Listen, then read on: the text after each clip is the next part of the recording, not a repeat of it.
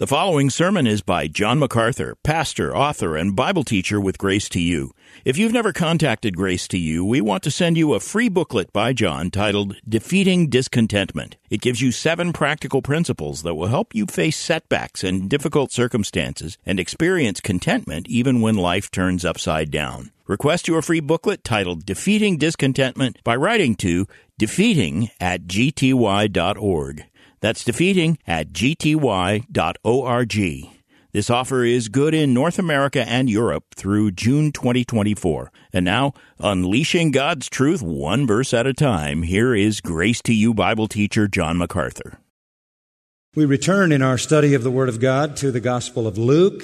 Gladly do we do that. Eagerly have I arrived again here after many months of uh, missing it and what a joy it is to come into the 14th chapter. Chapters 14 and 15 of Luke's Gospel are very significant chapters. There will be much material here familiar to you, and yet you will see in it new insights, wondrous things to behold. At this particular time in the life of our Lord Jesus, it is only months until his death. He is moving, although not in a direct line, from town and village around the area of Judea, ultimately headed to that final Passover in Jerusalem. On one such day in one unnamed town, he goes to a luncheon with a Pharisee. And that's how chapter 14 begins. It came about when he went into the house of one of the leaders of the Pharisee on the Sabbath to eat bread that they were watching him closely. And there in front of him was a certain man suffering from dropsy. And Jesus answered and spoke to the lawyers and Pharisees, saying, Is it lawful to heal on the Sabbath or not? But they kept silent. And he took hold of him and healed him and sent him away. And he said to them, Which one of you shall have a son or an ox fall into a well and will not immediately pull him out on a Sabbath day? And they could make no reply to this. Chapter 13 ends with a judgment pronunciation.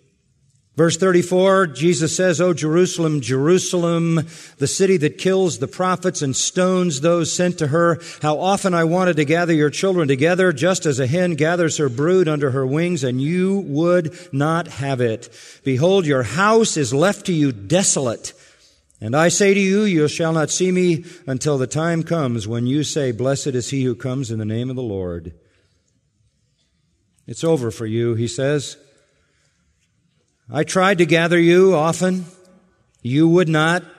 You are the city that kills the prophets, stones the messengers of God, and of course they would kill him as well. I pronounce judgment. You are left to yourselves, apart from God, to face his judgment. That is a very defining, culminating statement at the end of the 13th chapter. This after years of the ministry of Jesus. This after uncounted miracles. This after teaching day in and day out. This after expressing his compassion and kindness every way imaginable. Every demonstration of his deity having been made and made clearly. Every profound lesson that came from his lips and right from the mind of God himself rejected. And only a small group of people who have believed in him. And the question that arises here at the moment of this judgment and the pronunciation of this desolation and God abandoning them is how did they ever get to that point? How could it have happened that he came unto his own people and his own received him not? How could they be so blind? How could they be see in such darkness? How could they not see it? And the answer comes in a pretty clear way. Because they had been prepared in their religious viewpoints and convictions and beliefs by false teachers who were very effective. They were, of course, sinful, and they loved their sin. And they were in darkness, and they chose their darkness, but they were confirmed in this condition by their religion, which made the bondage so strong. And the ones who wrapped them in this bondage were none other than their religious leaders. The Bible warns from front to back about false teachers and the deadly, eternally destructive impact they have on people. Satan himself is disguised as an angel of light, purveying false religion in order to capture men's souls. All his messengers are angels of light, says the Bible. They come offering light, they bring only darkness and death. Hosea put it this way, like people like priests, people are like their leaders.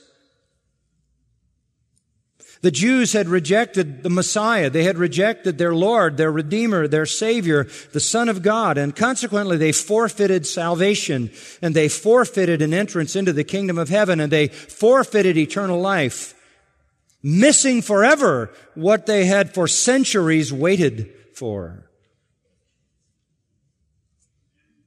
And how did they get so deep into a religious system that they could come to the conclusion that their very Messiah, Redeemer, and the Son of God was an agent of Satan meant to distract them away from the truth, and thus they needed to eliminate him. How could they be so wrong? The answer is they were led astray by their trusted leaders who had wrapped them up in the chains of a system of religion that doomed them to hell. And who were these leaders? Well, they're Pharisees. And we meet them in the beginning of chapter 14, and we shall be dealing with them through chapter 14 and chapter 15 in some of the most powerful teaching that our Lord ever gave. Jesus here confronts the influencers of Judaism, the purveyors of popular religion. By all Jewish standards, the Pharisees were the uh, representatives of God. They were good. They were moral. They were fastidious about God's law. They were religious extremely religious, extremely moral, extremely on the outside righteous. The people were sure they were the favorites of God and knew the way to heaven. Now, this is very informational historically, but it's much more than that. It's very applicational in terms of our world today. Because the assumption today is that it's the good people who can be sure they're going to heaven. You hear this all the time. Uh, the good people are going to go to heaven. Particularly the good religious people. I mean, if you're good, you'll probably get there, but if you're good and religious, hey, you're a shoe in. And then if you are not only good, but religious and also worship the God of the Bible, you know, there's no question about the fact that you're headed for heaven. One very prominent TV evangelist who's on all the time uh, has said that Jews, even today, do not need the gospel of Jesus Christ to go to heaven. They have their own way that God designed for them. Well, that's exactly what the Pharisees believed. Exactly. In fact, they saw the gospel of Jesus Christ as an attack, as an assault and that is why you have probably the most well-known and notable Pharisee on the pages of scripture, the man by the name of Saul of Tarsus, going around breathing out threatenings and slaughters against the Christians and thinking he was doing the will of God by killing Christians and slamming them in prisons. These people were well intentioned. They were driven by their religious beliefs.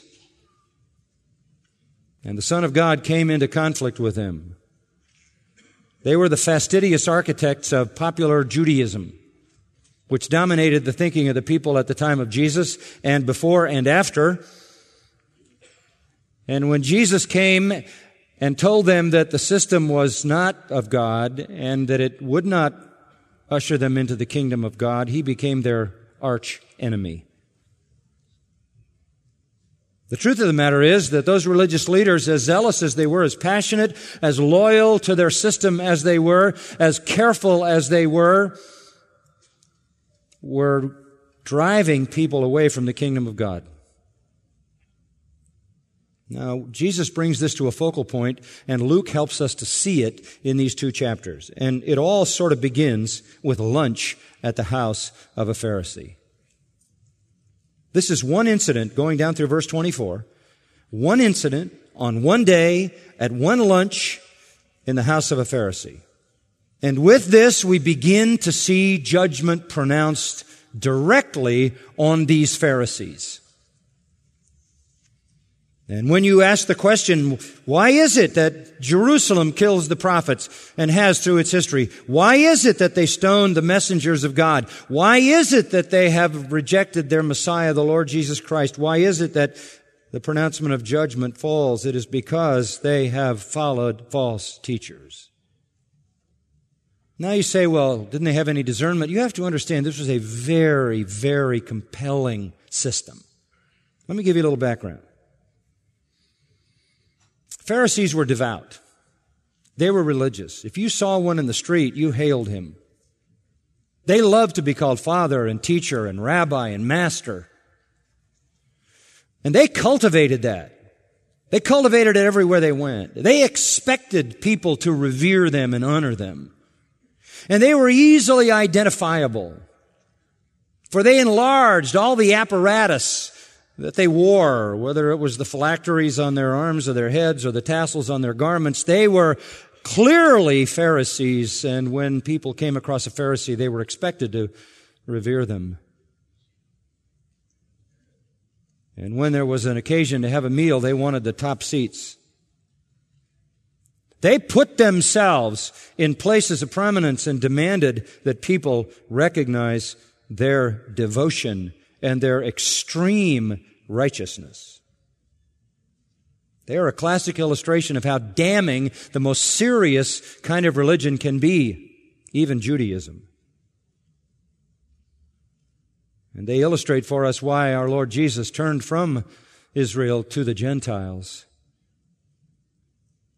Let me tell you a little about the Pharisees.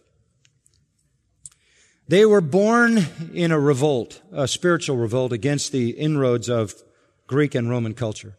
As Greek and Roman culture began to seep into the land of Israel, they became concerned that the people were buying into these idolatrous fashions, these pagan superstitions, these ideas, these philosophies that were very seductive. And so at a time in the history of Judaism when the Jews were being most influenced by the Greeks, first of all, and then by the Romans, the Pharisees began to collect themselves. The term simply means separatists. They were separatists. They wanted to separate from the culture, the world that was encroaching upon them and pull back into the purity of Judaism. They became especially prominent in the period between the Old and the New Testament, around 160 BC, that we know as the Maccabean period. This was at a time when the Greeks were dominating the land and Greek culture and Greek immorality and Greek thought and Greek religion was seeping in. It was at that time that this movement began. They were really a, a return to the, to the Old Testament. There was, it was a back to the Bible movement. It was a, a fundamentalist movement. It was a, a restoration movement. It was a recovery. Perhaps the two most notable uh, of them would be Rabbi Hillel and Rabbi Shammai. Both lived in the decades just prior to Christ. They had a great influence so that their particular legacy shows up in some of the discussions and debates that Jesus has. And when he's debating with some of these Pharisees, he knows that some of them are Hillelites and some of them are Shammaites because of how they view the Old Testament. These men had an immense effect. So you have it about 160 BC, right through the time of Christ, these two rabbis being the dominant ones, and their influence continued in two schools of thought that lasted for a couple of centuries after Christ. But during the time of Jesus, these Pharisees were the recognized leaders of religion among the people. They were a middle class movement and they were laymen. They were not the priests.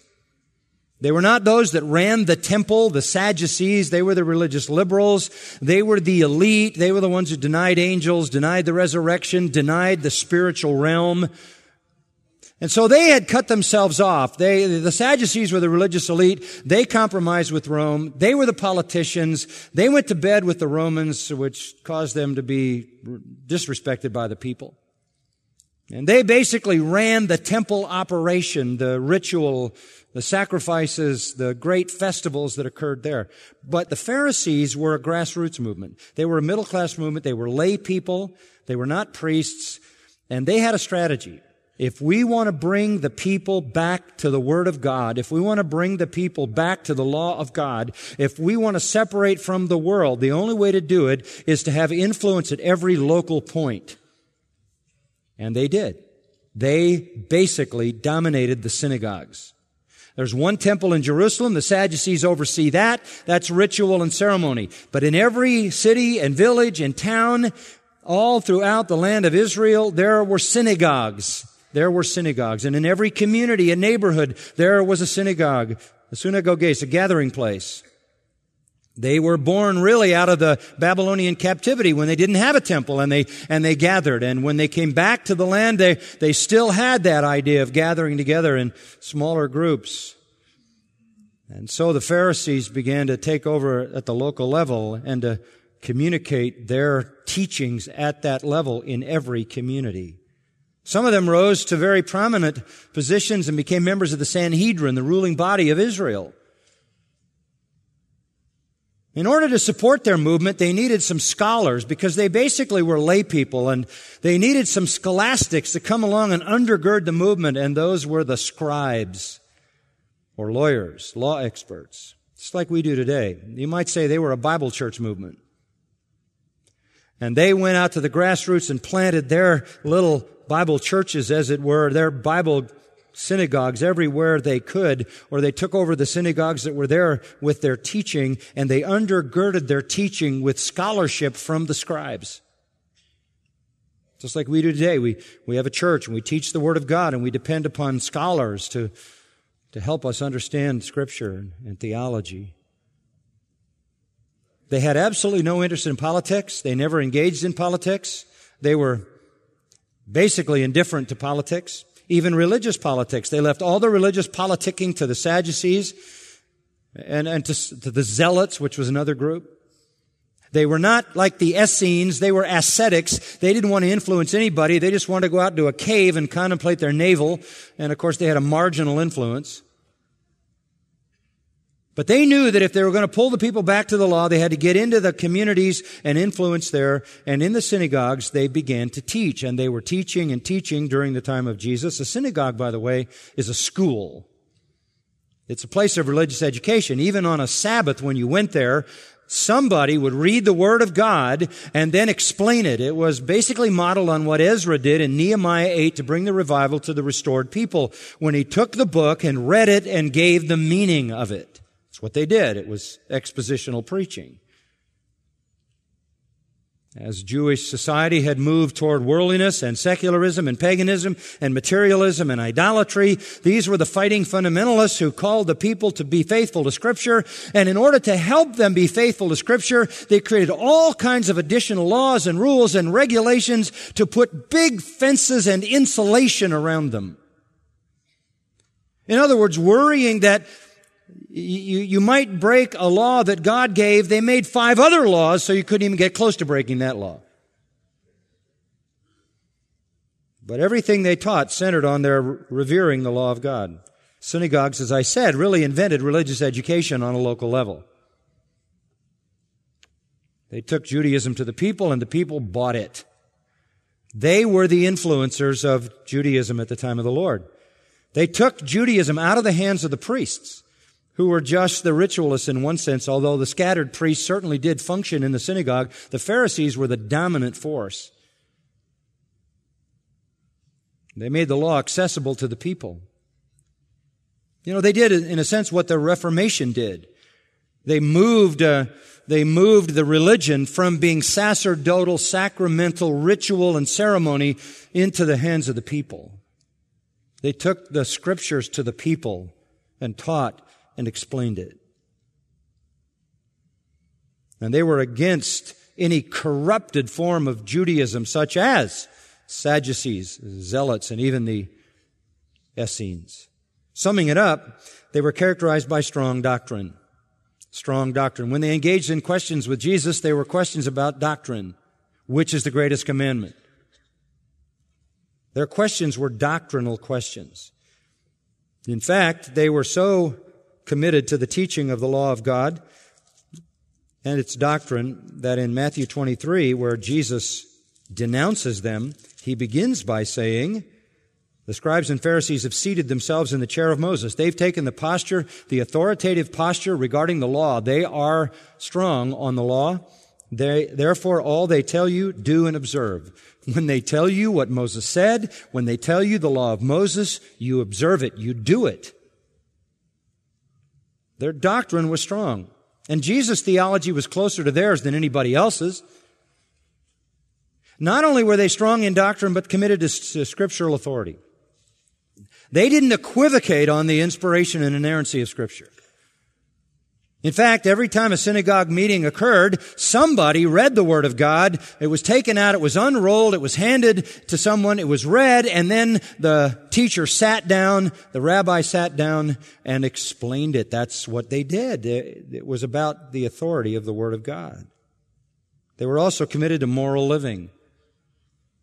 Strong doctrine, scriptural authority, and moral living. They had a righteousness. They had a level of morality. Paul says, according to his own life, uh, measuring it against the law of God, he was blameless, at least externally. He was zealous for the traditions. He was a Pharisee of the Pharisees. He was loyal. Jesus even commented on their righteousness. He says, there is a righteousness of the Pharisees, but if you're going to be in my kingdom, your righteousness has to exceed their righteousness of the scribes and Pharisees. They prayed, they prayed daily, they prayed routinely through the day many times. They were engaged in um, evangelism. According to Matthew 23, 15, they went across land and across sea to find one convert. In the end, they made him more a son of hell than themselves, but they were aggressive in evangelism. They were fasting, as the one in Luke 18 claims. They were charitable. That same Pharisee said he gives a tithe of everything he possesses away. So here you have the good people, the good religious people, the good religious people worshiping the true God of Abraham, Isaac, and Jacob, the creator God of Israel. They are rejecting paganism. They are rejecting superstition. They are rejecting false religion, immorality. They're strong on the family. They are the guardians of the faith. They see themselves as the protectors of the truth. And this gets very visceral. I mean, this gets right down into your soul. When you see yourself as a protector of the truth and along comes someone assaulting what you think is the truth. That's why, like the apostle Paul, you go out and you catch these Christians who you think are assaulting your truth and you throw them in prison and you kill them if need be to protect the honor of God and the law of God and the true religion. Some of them, we have to say, were complimentary of Jesus. I mean, they're not all exactly the same, but some of them, and this is the exception, not the rule, some of them had some objectivity about Jesus in John 9, 16. After Jesus healed the man born blind, some of the Pharisees were saying, This man is not from God because he doesn't keep the Sabbath. that was so obvious, uh, indicating their bias. They had just seen a man born blind be given eyes.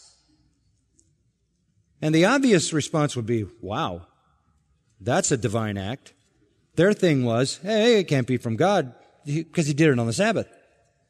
That shows you how steep they are in their law. But Others of them were saying, How can a man who is a sinner perform such signs? That even sort of sounds Jewish, doesn't it? So some of them had some measure of objectivity. And there was that um, debate that Paul launched in the 23rd chapter of Acts where he got the Pharisees and the Sadducees kind of going at each other there. And uh, some in the Pharisaic party, Acts 23 9, stood up and began to argue, saying, We find nothing wrong with this man. Some of the Pharisees actually couldn't find anything wrong with Paul or his testimony. Some actually became believers, by the way. Some became believers. So here and there, on occasion, there, there, there was some objectivity, there was some interest, there was some reasonableness, and there was some who believed. Nicodemus Nicodemus was a Pharisee. And he came to Jesus to find out about the new birth. Joseph of Arimathea, uh, who, who, took Jesus' body to be buried in his grave. And there were others. Acts 15, 5 says some of the Pharisees believed. And then there was Saul, who one of the Pharisees became Paul. But these were the exceptions. For the most part, they despised Jesus. Back in chapter 11, of Luke and verse 53. And he left there the scribes and the Pharisees. Scribes, again, are their scholars who underpin their system. The scribes and the Pharisees began to be very hostile and to question him closely on many subjects, plotting against him to catch him in something he might say. They were hostile, they were hateful, and they were after him. Jesus called them blind, Matthew 23. He called them snakes. He called them sons of hell, and he calls them hypocrites. But they were religious and devout and zealous and moral and studious and serious and vigilant and protecting scripture. They were charitable. They were righteous. All those things. And it meant absolutely nothing. Absolutely nothing all the religion there is, and all the goodness, humanly speaking, there is, is meaningless if you reject Jesus Christ. If you reject Jesus Christ. They shut themselves off from the kingdom, and they shut the people they influenced off from the kingdom. Now let's go to lunch. Verse 1. This lunch, not yours. Verse 1 came about when he went into the house of one of the leaders of the Pharisees on the Sabbath to eat bread. We'll stop right there for a moment. He went into the house of one of the leaders of the Pharisees. We don't know exactly who this man was. We don't know where this took place. The and it came about is pretty vague. Somewhere, sometime in the last months on his travels before his final entry into Jerusalem. The word leader or ruler means a prominent Pharisee, maybe the ruler of a synagogue, maybe even more prominent than that, higher than that, maybe a member of the Sanhedrin. We don't know. But they love to have meals. They love to have dinners. And uh, I was a part of life in the ancient Near East, and they did it all the time. And there were times of hospitality and times of fellowship. And and of course, for these guys, it was a time for them to get with their cronies and and to uh, reinforce and reaffirm themselves in the eyes of the people. So they would only invite those people that would elevate them. So this would be a meeting of the rich and the elite, scribes and Pharisees. And verse three says Jesus spoke to the lawyers and Pharisees. So while it was at the house of one of the leaders leaders, there were many other Pharisees and scribes who were there. So it was a gathering of the elite. Uh, they always sought to find a status among the people, and yet at the same time they kept themselves distant from the people, they feeling themselves superior to the people. They wanted to make sure they kept away from the outcasts and the rejects. Very exclusive, very separatistic, which does raise the question of how Jesus got there. Um, but apparently it had happened before he had been invited to lunch with Pharisees. Um, now he is invited again. It says he went into the house of one of the leaders of the Pharisees on the Sabbath to eat bread. He went there to eat bread because uh, uh, we assume he was invited there. That in itself might be shocking since they felt that he was uh, possessed of a demon and therefore would be the unclean of the unclean. The meal was subject, by the way, on the Sabbath to more restrictions than any other meal, and all their meals were subject to restrictions, but this one to more restrictions. Uh, it says to eat bread, and the reason they ate bread on the Sabbath is they couldn't cook anything, and so the bread would have to be made the day before. couldn't do any work on the Sabbath. That meant you couldn't cook anything, and they would probably have something they could dip the bread in, and it was pretty much what the meal was all about. Sabbath was filled with so many, many restrictions. So Jesus is there, and we can ask the question, why? If this is a, this is by the way after the synagogue meeting in the morning on a Sabbath, they would go to the synagogue, they would have their service at the synagogue, and then they would do what you do. They would go to lunch, and here's this lunch which would last for a, a long time. It's about to be dominated by Jesus all the way down to verse 24, as we'll see in the coming weeks. But it starts by him arriving to join them in a Sabbath to eat bread. Why was he there? Answer? They were watching him closely. There's something insidious about that verb. It means to watch lurkingly. It means to watch with suspicion. It means to spy in an insidious fashion. They had him there because they wanted to set him up. The Sabbath was the high point of their week in terms of law keeping, therefore it was the potential high point of their week for law breaking.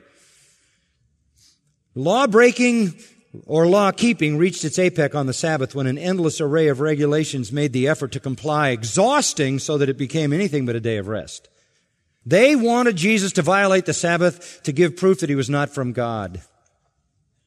They had done this before. Look back at chapter 6 for a moment. In chapter 6, very similar occasion had taken place in verse 6. It was on a Sabbath. He entered the synagogue. He was teaching. There was a man whose uh, right hand was withered, uh, paralyzed in some fashion. And the scribes and Pharisees were watching him closely. There's that same word. They were watching him closely to see if he healed on the Sabbath. You can transport that right over to chapter 14. They were watching him closely to see if he was going to violate the Sabbath in order that they might find reason to accuse him. There it is in verse 7. That's the plan. That's the setup. That's what they're after.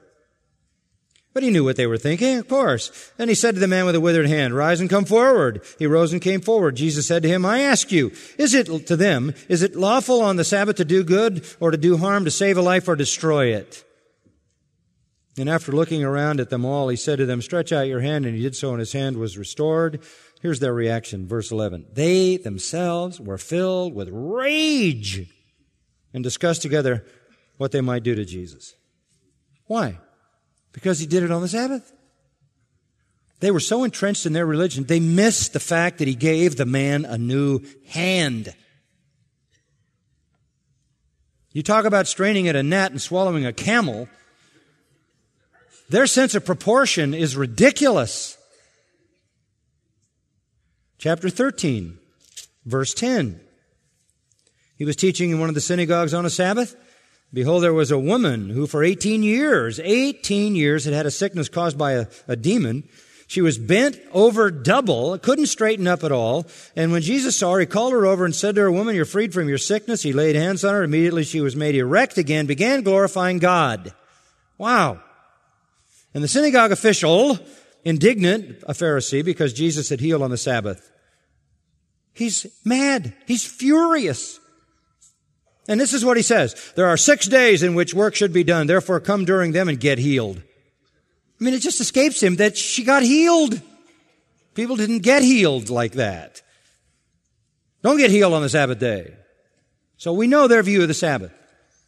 We know that healing is against their law. You see, the Bible never said that. There's nothing in the Bible about you can't go to the doctor, you can't get well on a Sabbath. There's nothing in the Old Testament that says you, you can't be doctored, you can't be cured, you can't be cared for in any sense. Nothing at all. But they had said, well, we don't want anybody to work on the Sabbath and they might slip over the line and work a little bit, so let's make more rules and more rules and more rules and more rules so they don't even get near to breaking the Sabbath. So the basic rabbinical rule was, that you can only be doctored, you can only be cared for, you can only be cured or ministered to if you're going to die immediately on the Sabbath. But if it's not death imminent, wait till the Sabbath is over. So they, but they know Jesus has no regard for that silliness, that lack of compassion, that folly, that legalism. They also know he declared himself to be the Lord of the Sabbath, which was the most extreme statement in their minds that he ever made, because the Sabbath was the purest representation of the dominant law of God. It all came into its pinnacle there. And for him to say he's Lord of the Sabbath, that was unmistakably a claim to be God. And so the further setup, verse 2, they put in front of him a certain man suffering from dropsy. Dropsy. Hydropicus. First part is hydro, water. Dropsy is edema. Dropsy was a water retention, accumulation of serous fluids in the tissue and in the body cavity. Um, bloating. In itself, it's not a disease, but a symptom of a disease. It could be a number of things. Serious compromises in the liver or the kidneys or the heart or all three. This kind of a bloating indicates perhaps congestive heart failure. Could be liver disease. Uh, alcoholism was a reality in ancient days, and alcoholism can fill the abdomen with gallons of fluid. When pumped out, they will return. But the point I think you need to know is that in Jewish rabbinical view, somebody who had this condition was seen as a vile sinner, and they thought that this was related to sexual sin. That this betrayed the judgment of God upon a person for their immorality. Or that it was a serious uncleanness because it was related to the body's failure to eliminate. In either case, this is either a wicked, immoral man or a very unclean man. Serious uncleanness related to this condition. In any case, that man would not be invited to lunch. For sure unless he was there for some purpose. It's pretty clear what the setup was. Drop him right in front of Jesus. Why? So Jesus can heal him. Isn't it amazing? Do a miracle so we can for sure not believe in you. This is like counterintuitive. This is like backwards. But there he is, right in front of Jesus. They know exactly how Jesus feels about their ridiculous laws. They know exactly what he is capable of doing, and they want him to break their law. Therein lies something of their duplicity and hypocrisy. They're supposed to try to keep people from breaking the law. They want Jesus to break the law by healing the man. And Jesus speaks, verse 3. He answered and spoke to the lawyers and Pharisees, saying, Is it lawful to heal on the Sabbath or not? Come on. Give me your law. He knew the answer. The answer was, it is not lawful. That was their view. That was their perspective. Chapter 13, that's exactly what the man said. There are six days for this kind of stuff. You don't do this on the Sabbath. This, uh, this edema is not immediately terminal. You wait till the Sabbath's over.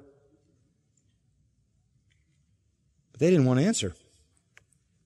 Uh, you say, why did, why, why did they keep silent? Verse 4, they kept silent. Why? It doesn't tell us why, but my, my sense of it is this, that they wanted him to do the healing. So they didn't want to put any prohibition in his way. If they had made a case, it's wrong, don't do it on the Sabbath, the man is not terminal, they might have stopped Jesus from doing it. And then they would have lost their moment. So they don't say anything. They had an answer. It is not lawful. But they don't want to say that because they want Jesus to heal him. And that's what he does. I love this. Verse 4, he took hold of him and healed him and sent him away. that, um, that verb took hold of him, really strong. Very, very strong verb. Epilambano. It's used in uh, Acts, I think it's uh, chapter 19, or chapter 16, verse 19. And in that particular passage, it says, they seized Paul and Silas and dragged them to jail. Very strong word. It's used in, uh, in the Gospels of Jesus taking hold of a child and setting him in the midst. He literally wrapped this man up, this bloated man with sick organs manifest in this edemic condition. Why did he do that? He did it without hesitation.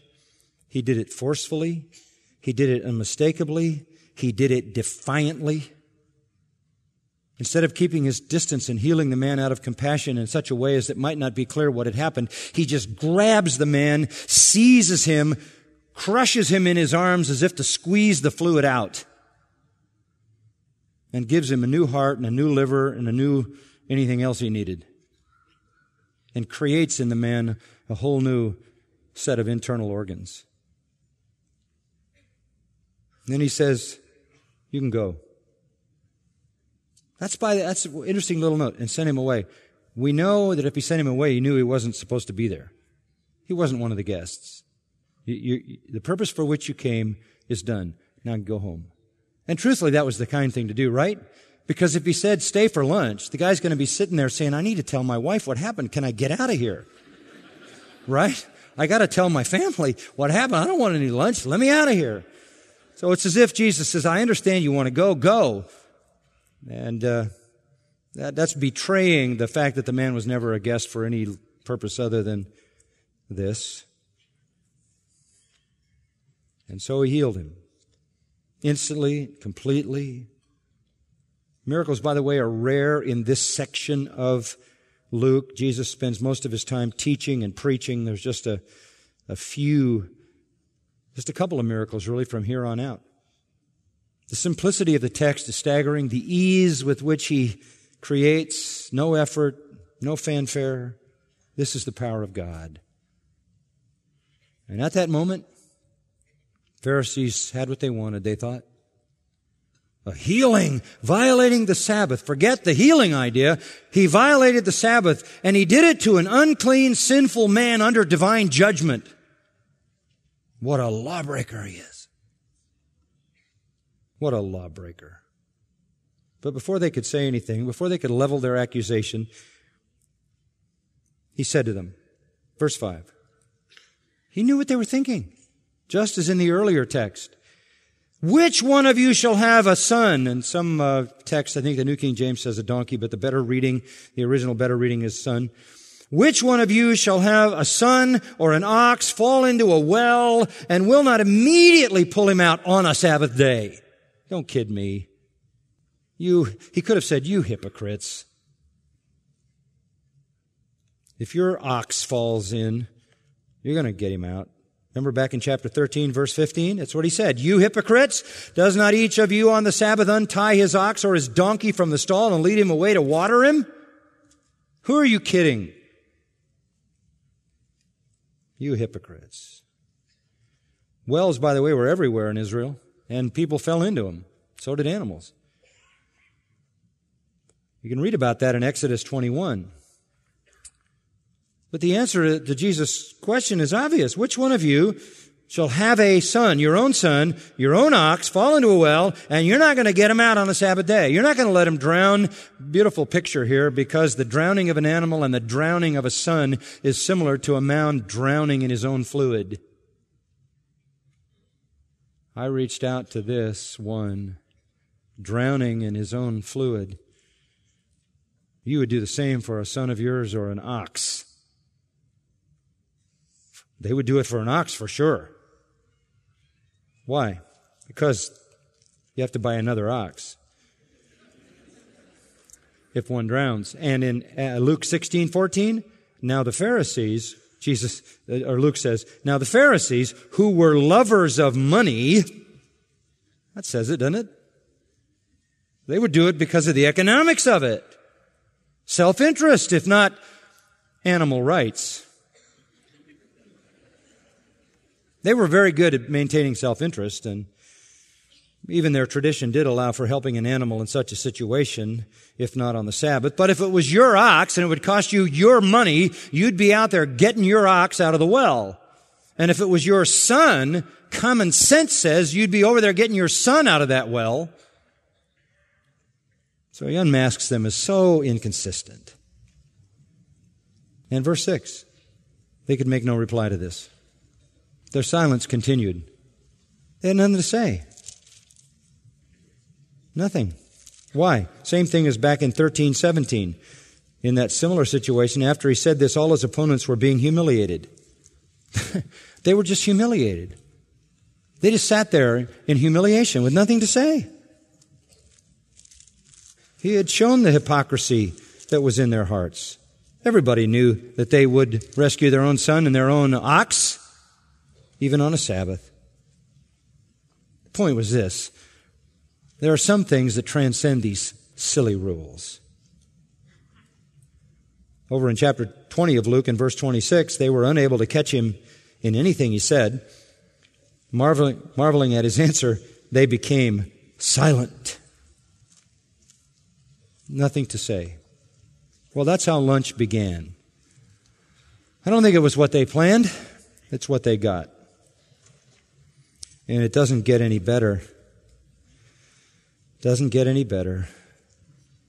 While they're having lunch, over in verse 15, statement is made, Blessed is everyone who shall eat bread in the kingdom of God. But down in verse 24, Jesus says, I tell you, none of those men who were invited shall taste of my dinner. By the time this lunch is over, they've been told they aren't coming to the big banquet in the kingdom of God. You can be devout. You can be dutiful. You can be uh, outwardly good. You can be serious about God. You can be a defender of your religion. You can be a fundamentalist. You can be a protector of God's will. Uh, you can be the best of the best of people. And you can reject Jesus Christ, and your life is a blasphemy to God. It is a slander to His name, and you are left in spiritual death and eternal judgment. And they are the great illustration of that. They had no signs of the life of God in them. They lacked compassion. They lacked mercy. They lacked kindness. They loved money. They were spiritually proud. They were hypocrites. They were self-righteous. And they sought to kill the very Son of the living God. Folks, there's only one way to heaven, and that's through faith in Jesus Christ. No other religion will get you there, but they will all keep you from getting there. Reject Jesus Christ, and there never will be a place for you among the forgiven in God's eternal heaven. We're going to see next week how He then takes over lunch. Father, again, we come to you this morning so grateful for this time of worship. We ask that you would lift our hearts to incessant and unbroken praise to you, not just here, but throughout the days and hours of our lives. Thank you for your glorious word, for the glory of Christ, again, his majesty on display. And we thank you for bringing us to the knowledge of the gospel which saves us. We thank you for showing us Christ in all his glory. And we pray that we would not allow ourselves to be seduced and trapped and held in the damning bondage of a false religious system, as so many are. We know these systems can be so overwhelming, so binding, so deep, and so well thought out as to keep people embedded and away from the truth. We ask, Lord, that you would be gracious and bring understanding of the glorious gospel to those who are captive.